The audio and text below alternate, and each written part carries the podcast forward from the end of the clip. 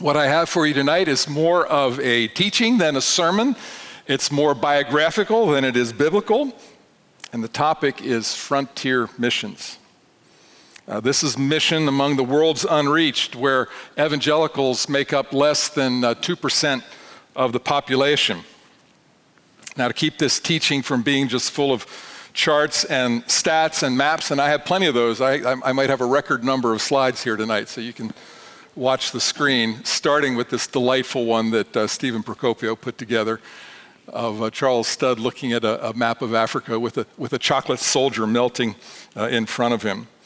But to keep it from just being stats, I do want to talk about this uh, man named Charles Thomas Studd, or C.T. Studd, who surrendered much. He went to great lengths to serve effectively as a frontier uh, missionary. Uh, I introduced C.T. Studd to the Foundry a couple of months ago. And uh, now we're back by popular acclaim, right? Uh, but truth be told, this is, this is a message really I think younger people need to hear, even, even more than some of the rest of us. Uh, they're the ones most likely to, uh, to eventually uh, engage in frontier missions. So, on this topic of uh, frontier missions, I have some good news and I have some bad news. What do you want first? Well, if you said bad news, too bad. Uh, you can do a lot of things in this world, but you can't cross the AV guys. They have too many ways to get back at you. Globally, there are 2.3 billion people who claim to be followers of the Christian faith. That's 29% of the world's population. Christianity is uh, the world's largest religion. Uh, Along with this, there are followers of Jesus Christ in every one of the world's 195 nations, even in places like Saudi Arabia or Afghanistan or North Korea. Church in North Korea could be one believer encountering another believer in the latrine of a prison camp and whispering together, Yesu nun shui da, Jesus is Lord. This is a joyful fact, given that the, the church was conceived in ethnic diversity. is in the verses that I read this morning, the day of Pentecost, there were Jews in Jerusalem from every nation under heaven. This was not a coincidence. And all of them heard the word of God in their language. The church reaches its climax in Revelation chapter 5 with people of every tongue and tribe and language and nation worshiping the Lamb around the throne. This is, this is our destiny. This is where we're headed. This map uh, shows uh, the pink and the red in this map show all the countries in the world where Christianity is the dominant religion. For me, it stirs thoughts of Isaac Watts's great hymn, Jesus shall reign wherever the sun doth its successive journeys run. You've got, uh, you've got from one end of the globe to the other. His kingdom stretch from shore to shore till moons shall wax and wane no more. This is another good chart. It shows all of all the major world religions, the Christian faith has indeed stretched from shore to shore. Up at the top, 99% of Hindus live in Asia, 98% of Buddhists live in Asia. But you can see at the bottom that uh, the Christian uh, faith, uh, Christians have sizable populations in all the different regions of the world except the Middle East. Another piece of good news Oh, there it is. For every unreached people group or ethnic group in the world, there's 1,000 existing congregations. In AD 100, there were 12 people groups for every one congregation. Officially, Fairfax County lists 505 churches of every Christian denomination. Let's suppose that that number is 1,000, right? So you would think surely that's enough resources to engage and bring the gospel to just one people group, right? Every church in Fairfax County? Well, stay tuned because there's also some bad news. Bad news is there's over 3.5 billion people around the world who are unreached. The vast majority of these have no knowledge of Jesus Christ or the gospel, and worse, they have no way of hearing it.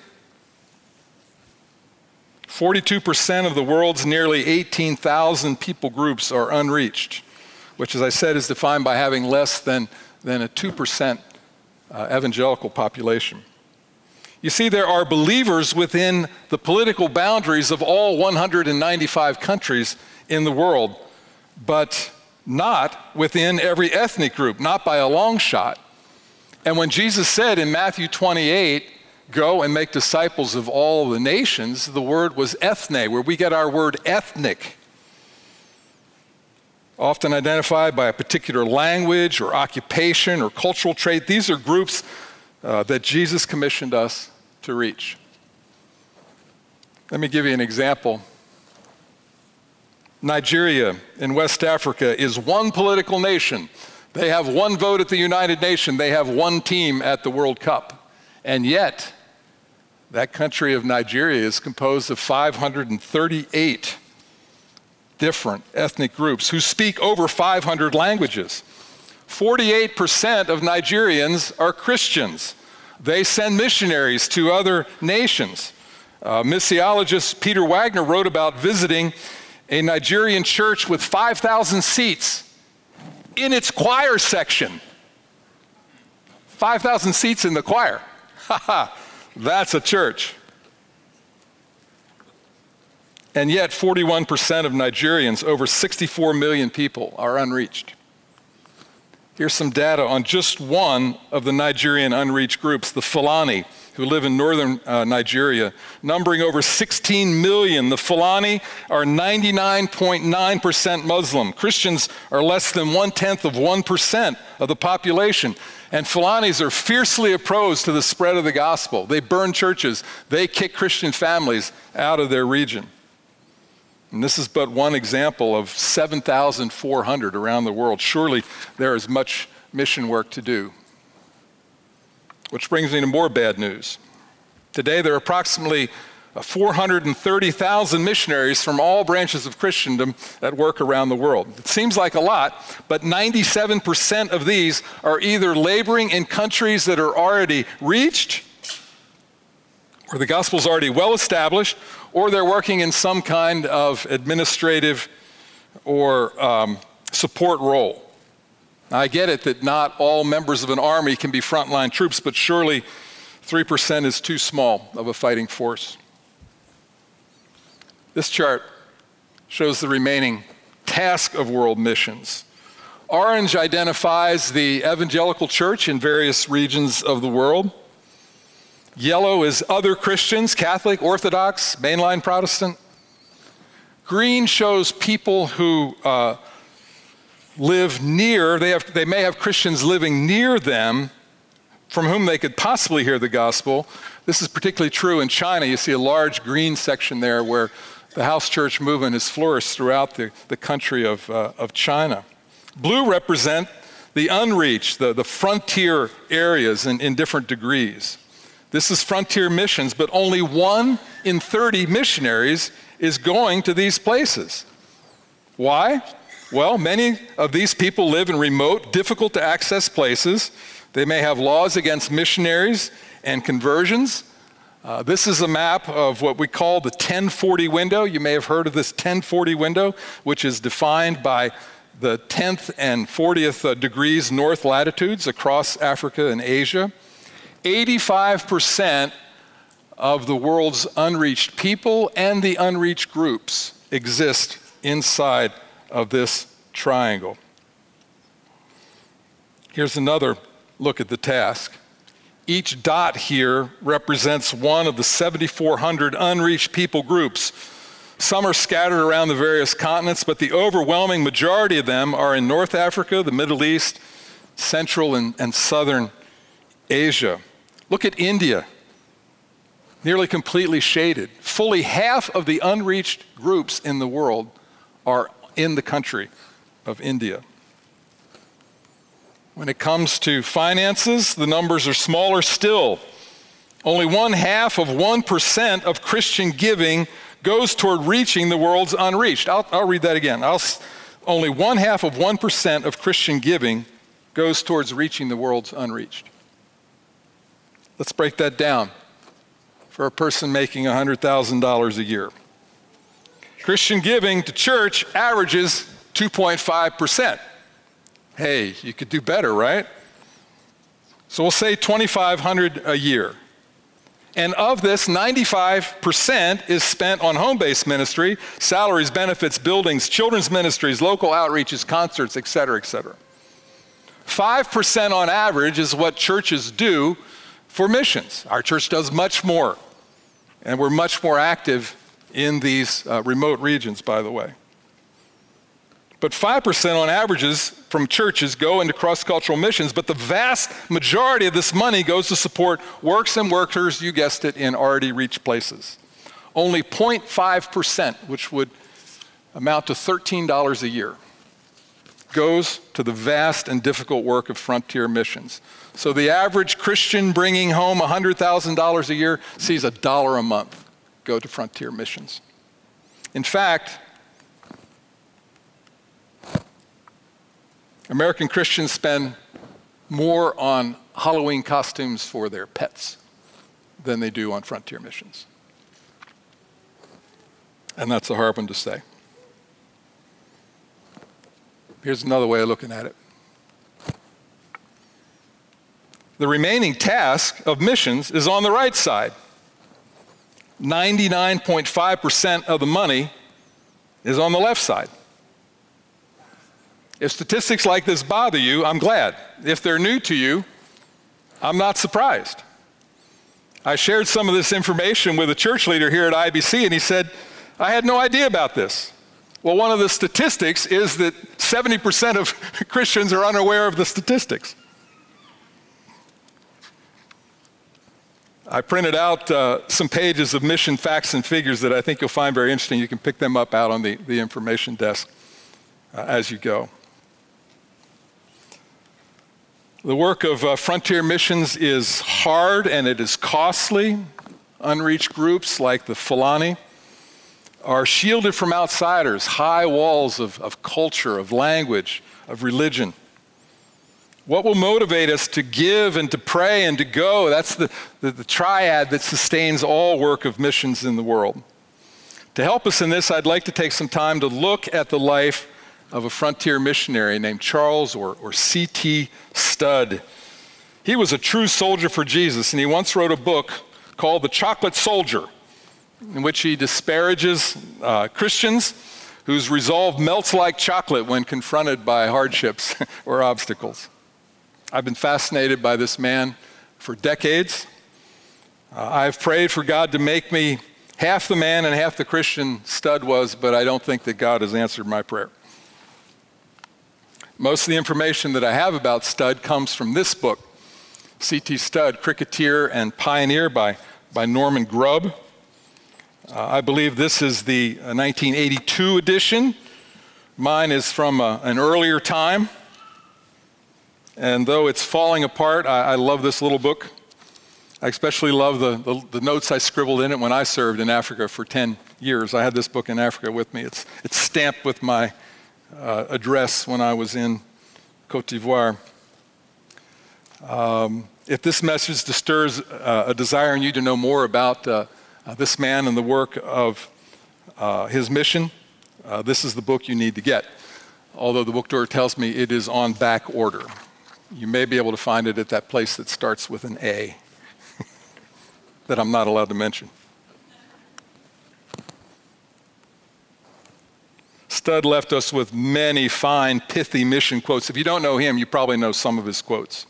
Here's one that shows that his heart beat for frontier missions. Some wish to live within the sound of a chapel bell. I want to run a rescue shop within a yard of hell. With apologies to Studd, I would modify it to most. Most wish to live within the sound of a chapel bell. Studd was born in 1860 into the British aristocracy. The palatial uh, Tedworth House was, uh, was where he was born. And his father, Edward, had great wealth and a great interest in racehorses. Edward became a Christian when a friend took him to a meeting to hear the famous evangelist Dwight L. Moody. Doesn't it always seem in these stories that, that somewhere along the line there's just something simple? Some guy told his friend, hey, let's, let's go to this meeting. These simple things that, that we can do, and you, and you have no idea in the eternal scheme of things what God is going to do with that. But a friend took Edward to hear Dwight L. Moody, and he, and he listened to him several times, gave his life to Christ. Over time, he sold off his racehorses and replaced the furniture at Tedworth's grand ballroom with benches and pews, and the Studds began hosting church services and prayer meetings. There were uh, six Studd boys. The three oldest were very close in age, and all of them were excellent cricket players at Eton and eventually at uh, Cambridge. Uh, cricket was uh, Britain's top sport then and probably still is today. I don't know. Soccer, maybe. But cricket is very, very popular in England. And Cambridge was the number one team. Sometimes these matches were viewed, you might be able to see in that picture, by upwards of 20,000 people. Of the three brothers, Charles was by far the best cricketer, and he was uh, twice voted the All England player, something of a national MVP. That's him in the, the back row, uh, right side, uh, with the, uh, the national team from England. Uh, Edward and, and Dorothy Studd often had preachers or evangelists stay at Tedworth House, preach for Sunday services. There was one man named Mr. W who came and preached. He must have uh, had a slight build because the, uh, the muscular Studd boys called him a milksop. But uh, Mr. W got the best of them. All three of the elder Studd boys gave their lives to Christ on the same day without knowing what the others had done. But cricket was still CT's major passion through his college years, and he was at best a lukewarm believer. But in 1884, his brother George became seriously ill, and it became a crisis of faith for Charles. He asked himself, What is all the fame and flattery worth when a man comes to face eternity? He had to admit that since his conversion six years earlier, he had been in an unhappy, backslidden state. Studd dropped to his knees at one point and sang a hymn we're familiar with Take my life and let it be consecrated, Lord, to thee. Take my lips and let them be filled with messages for thee. Take my silver and my gold, not a mite would I withhold. Take my will and make it thine, it shall be no longer mine. Take myself and I will be only ever all for thee. He would spend the rest of his life being tested in these heartfelt aspirations. Take my talents, take my health, take my wealth and fame, take my youth and vigor. All of these would be given and given again on the altar of frontier missionary service. Soon after this, uh, Studd heard of the great need for missionaries in the interior of China. Uh, he and his good friend Stanley Smith, who was also a renowned athlete at Cambridge, uh, met with representatives of Hudson Taylor's China Inland Mission, and they were accepted. Mostly through Moody's influence, there were five other mission candidates from Cambridge, all wealthy, all great successes in either sports or, or, or academics, and together they became known as the Cambridge Seven. Their story was a sensational one in England. Imagine seven of the brightest and ablest of the nation setting off as missionaries in native dress. The newspapers carried stories of them regularly. There was a, a pamphlet that was written about it, and Queen Victoria asked for a copy. Imagine in our day if, uh, say, uh, famous uh, quarterbacks, you know, Tom Brady or basketball players, you know, uh, LeBron James and Kobe Bryant, if, if they put on kimonos and the pigtail and said, We're going off to China as missionaries. Imagine what people would say. There would be a shock in the sporting world and throughout all of our society. And this is really what happened from the Cambridge Seven. They began, uh, one historian has written, in the history of missions, no band of volunteers has caught the imagination of the public as these seven, and their going gave new impetus to the whole cause. The seven began traveling and speaking on college campuses. hundreds gave their lives to Christ, and their testimonies had a huge impact on applications to the China Inland Mission. One historian said the Cambridge Seven helped catapult the China Inland Mission from obscurity to almost embarrassing prominence. And their work helped to inspire many recruits for the CIM and other mission societies as well. The seven arrived in China in 1885, and Charles Studd remained there for 10 years. They received orientation and language training for seven months, and then they scattered throughout the interior of China. Three of them traveled 1,800 miles together up the Yangtze and Han rivers, and then Studd traveled north on foot for hundreds of miles where he would meet Hudson Taylor for the first time. Uh, he insisted on wearing only Chinese clothes and eating Chinese food, staying in homes and dirty little inns along the way. The Chinese shoes caused tremendous blisters and ulcers on his feet. Each step was like a knife going through, he wrote, but I have never sensed the Lord's presence near. He has taught me so many, many lessons by this suffering. Feet were just one of Studd's many health problems. Throughout his years in missions, he was afflicted with asthma, malaria, gallstones, bad teeth, heart disease, many other ailments. One writer said when he left China, he was a museum of tropical illnesses. And then he went to Africa and picked up many more interesting specimens. Studd had long stated that uh, he wished to remain single, focused on his calling. But he said, if I'm to marry, let it be to a real Hallelujah Salvation Army lassie who is a devoted soldier of Christ. God honored this desire even if it really wasn't something he prayed for. Priscilla Stewart came to China from Ireland with the Salvation Army, and she was indeed a devoted soldier. They worked on the same station for a time and then continued their relationship with correspondence. When they began to consider marriage, Studd wrote, If I did not know you to be a woman of God, I would not dream of asking you. I would ask you to be a fellow soldier in his army, to live a life of faith a fighting life, remembering that here we have no abiding city. This too would be tested and tested again. At their wedding, Mrs. Studd wore a sash that said, United to fight for Jesus. Uh, there was a marriage here yesterday, and I'm not supposed, I don't suppose we saw it. No, no, united to fight for Jesus. Uh, trends these days. While in China, they had four girls also a son that died at childbirth. None of them were born with the assistance of any doctor or even a midwife. On two occasions, Mrs. Studd nearly died, and this would forever break her health. Charles said that God gave him girls to teach the value of them to the Chinese, who often abandoned baby girls to die at birth. The Studd girls would give them tremendous opportunities to meet and witness to the Chinese.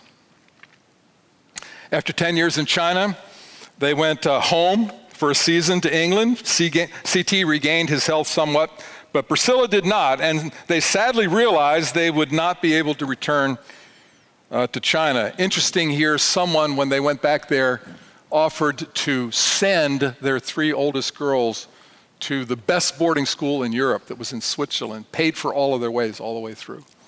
God took care of their needs. But they sailed to India and they labored for six years as a pastor in a more colonial setting of Tamil Nadu. But again, were forced to return to England because of Priscilla's health. In England, Studd attended a meeting led by a German missionary who had traveled deep into the interior of Africa. Uh, Studd had seen an ad for the missionary's presentation in a newspaper, and the headline was Cannibals Want Missionaries. Studd chuckled and said, Indeed they do, for more reasons than one. but I must go and hear this man. And it was to change his life. It's, a, it's funny how things work out, isn't it? On hearing that there were hundreds of tribes teeming with humanity to which no Christian had ever gone with the gospel, Studd later reflected that shame sank deep into his soul. He was so burdened with the need for frontier missions. And friends, that's one reason I'm talking about it tonight is I think we need this burden in our soul uh, as well. He tried arguing with God that his health would never permit such an undertaking, but the response came Am I not the good physician? Can I not take you through? Can I not keep you there? God was leading him into what he would later call the greatest venture of all. He committed before God to go to the interior of Africa and he formed a committee around a new venture called the Heart of Africa Mission. The, com- uh, the, the, committee eventually uh, declined to send him out and advised against going because of his health, to which he responded, God has called me to go, and I will go. I will blaze the trail, though my grave may only become a stepping stone that younger men will follow. This would cause him to sack that committee and form a new one, about which he later said, The new committee is a conveniently small one. It is very wealthy, wonderfully generous, and always sitting in session. The committee of the Father, the Son, and the Holy Ghost. Mrs. Studd did not have the health for such an undertaking, so she remained in Britain and did much to establish the mission, secure its final, uh, financial support. But talk about sacrifices. From 1912 until his death in 1931, 20 years, they would only be together twice. Very, very hard. Together with uh, a man named Alfred Buxton, who would later marry one of his daughters. Studd made the arduous journey down the Nile to Khartoum in Sudan. Then they followed the footsteps of pioneer Henry Stanley, traveling through Kenya and Uganda, uh, even Rwanda. If you've been to the uh, game park in uh, eastern Rwanda, who's, who's been to the game park in eastern Rwanda? A number of y'all. So there's a, uh, the lake that's there is uh, called Lake uh, uh, Ihema, Lake Ihema, which means tent lake. And the reason they call it tent lake is that Charles Stanley once uh, had uh, pitched, Henry Stanley, excuse me, had once pinched his tent. So possibly Studd had gone right through that region. Uh, he took him right up to the border of the Belgian Congo, known to us as the Democratic Republic of Congo. Told the Belgians will never let you in because you were British, Studd responded, That remains to be seen, and I go to prove it. Only chocolate soldiers get stopped by obstacles like that. Studd and Buxton did manage to cross into the Belgian Congo, and then several more months hacking their way through thick jungles inhabited by fierce cannibalistic tribes who were known to eat white hunters who dared to venture into the region. Malaria afflicted them almost every day. About this, Studd wrote, I was permitted to sample the African fever so frequently as to know it by heart, but without any increase of affection.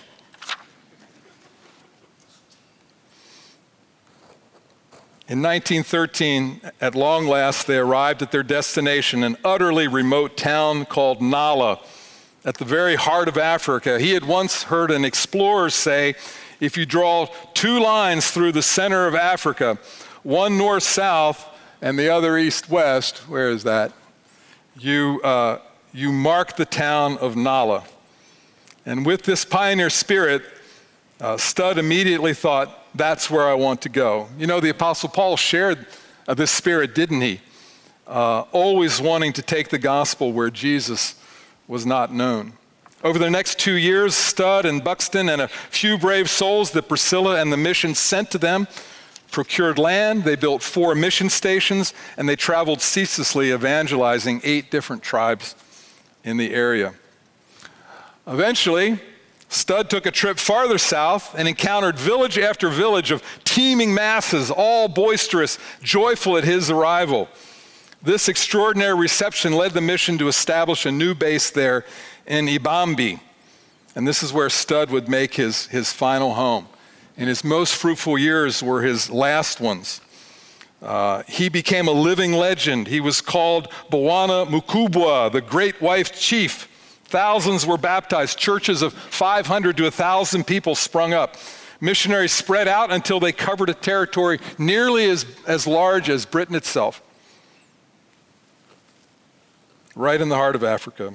Native believers became evangelists and missionaries themselves.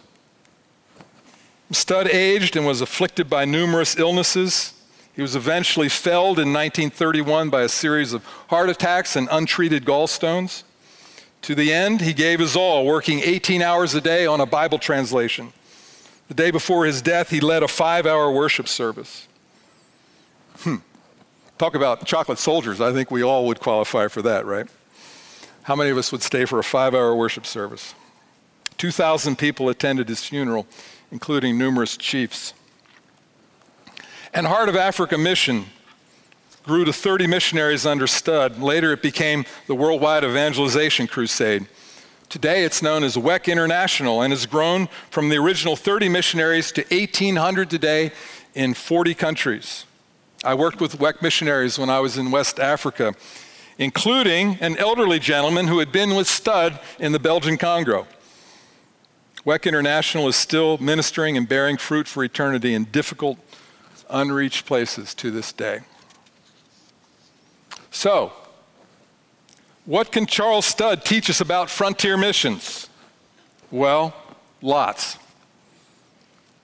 He demonstrated that a frontier missionary can only be sustained by God's Word. In China, he became practically a man of one book, spending hours a day reading and meditating on the Bible. He would take a new copy of scriptures each year, and by the end, it was scrawled with notes throughout. He once said, The Lord is so good and gives me every day a large dose of spiritual champagne, which braces one up for the day and night. Generally, he would spend two to three hours in the middle of the night reading the Word, same amount of time in the morning and more reading in the evening. He rarely worked on sermons, his messages flowed from his hours alone with God. Studd also helps us embrace frontier missions with his willingness to surrender and sacrifice his life. He famously said this If Jesus Christ be God and died for me, then no sacrifice can be too great for me to make for him. This resolve was sorely tested. Frontier missions would require his health, his fame, his fortune, his son who died on the mission field, his wife from whom he was separated for decades. Uh, he and the mission he founded live by faith, trusting God's financial provision. Frontier Missions requires that uh, to this day. Christine, where's Christine? There's Christine Hollebeck. Raising support to go as a frontier missionary inside of the 1040 window to an unreached group. She gets paid pretty well, I'm sure, as, uh, as a uh, physician's assistant. I don't know what they make, but probably do pretty well. But they're not going to give you that there. And it's going to take walking away from that and, and, and, and trusting God to provide finances for her to be able to go. She was, she was accepted by Pioneers Mission to go and do that work. Christine, we are behind you. Studd bases life and ministry on the truth that we can trust God too little, but we cannot trust Him too much. This observation was also profoundly put to the test. While in China, Studd received notice that since he had reached the age of 25, he could now take possession of his inheritance, which was valued in today's money, it would have been about $6.5 million. That day, he wrote checks totaling 5.5 million and sent them off to Dwight L. Moody's ministry, the China Inland Mission, George Mueller of Bristol, and the Salvation Army of India. He had about one million remaining when he married Priscilla. When he told his fiancee of the money, she chided him. Charlie, what did the Lord require of the rich man? Sell all. So they did. She wasn't a chocolate soldier either. They started their married life with $5 and some bedding. The Heart of Africa mission made no appeals for funds, took no offerings at meetings, guaranteed missionaries no fixed salaries. Hmm. They incurred no debt ever. Funds received were divided equally among the missionaries. Neither C.T. Studd nor his wife ever took any money from the mission. And there are some chocolate flavored uh, pastors and leaders of Christian organizations that need to look hard at that example. Uh, he was sustained in his work by a passion for evangelism. Early in his Christian life, Studd wrote, I have tasted almost all the pleasures that this world can give. I do not suppose there is one I have not experienced. But I can tell you that those pleasures were as nothing compared to the joy of the saving that one soul gave to me. Here's another good one that shows his passion for evangelism. Let us not glide through this world and then slip quietly into heaven without having blown the trumpet loud and long for our Redeemer, Jesus Christ.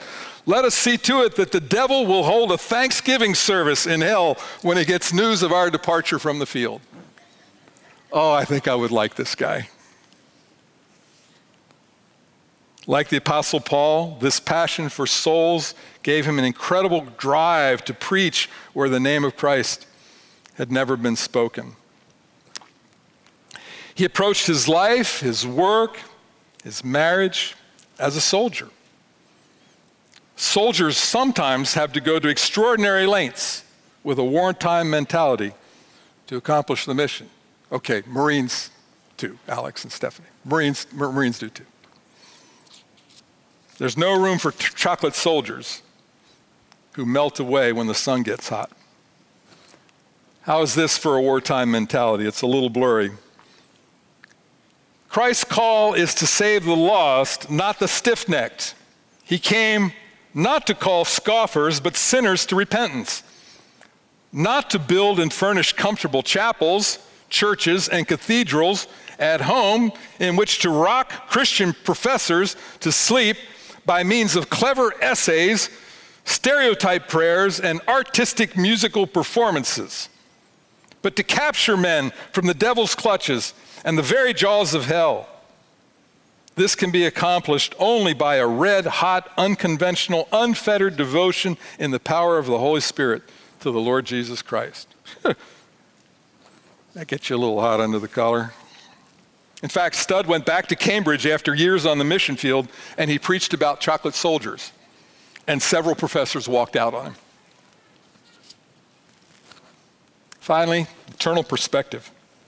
How important is that? to fruitful frontier missions. Very. Perhaps uh, Studd's most repeated quote is this one. If you've heard of just one of his, it's probably this Only one life, twill soon be past. Only what's done for Christ will last. That was true for him, that's true for us. And it puts uh, evangelizing the lost in a different in a brighter light. It's only the Word of God and people, and the souls of men and women that will last for eternity. That's where our investment needs to be. Uh, this picture contrasts uh, the, the home that Studd was born into to the one that was his when he died. I wonder what his home looks like now in glory. It's worth looking at these and reflecting on while I read from one of his obituaries. C.T. Studd's life stands as some rugged Gibraltar a sign to all succeeding generations that it is worthwhile to lose all this world can offer and stake everything on the world to come. His life will be an eternal rebuke to easygoing Christianity. He has demonstrated what it means to follow Christ without counting the cost and without looking back. A rugged Gibraltar. I was right, wasn't I? His life is inspiring and intimidating. But I hope his passion, his sacrifice warms our heart to the importance of frontier missions. I hope the example of one who, who looked at a world with unreached groups and said, Here am I, Lord, send me, uh, will inspire us to give, to pray, to go, so that unreached people hear the good news of the salvation of Christ. It's only good news, you know, if it gets there in time. Younger people, does this make you more willing to go? Older folks, does it make you more willing to let your, your kids and maybe more importantly, your grandkids go far from you?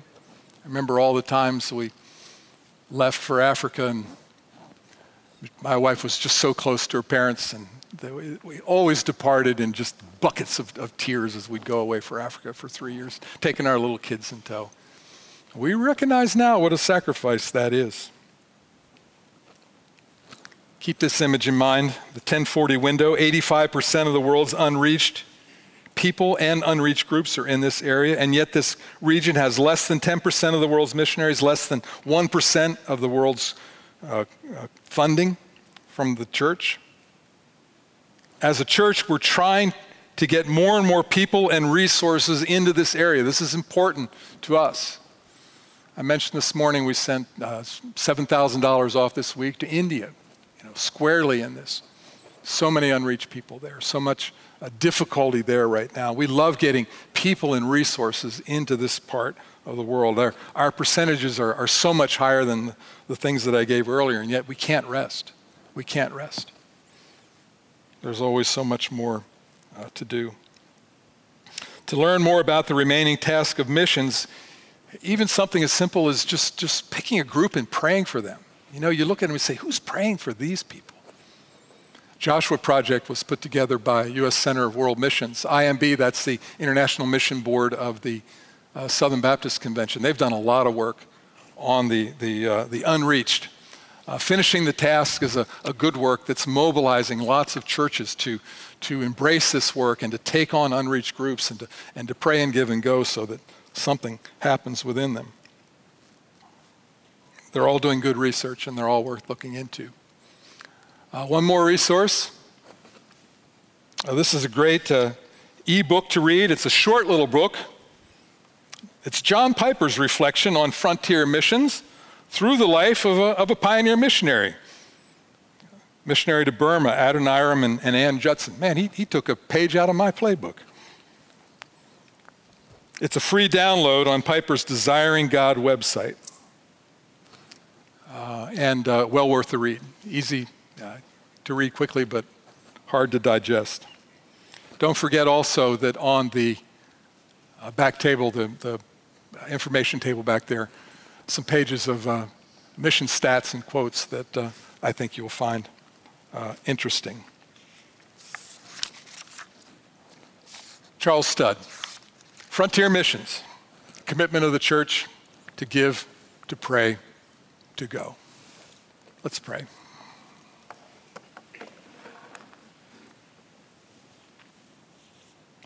Lord, we're so often convicted by your word. We see um, dark places in our hearts. And we know that uh, by your grace, Lord, you forgive and you, you strengthen, you, you wash it away, you replace with things that are pleasing to you. Lord, we, we realize in this area of missions, we fall short often as well. Lord, too often we are just, just so comfortable and content to be hearing that chapel bell ringing. We don't want to be anywhere near the gates of hell.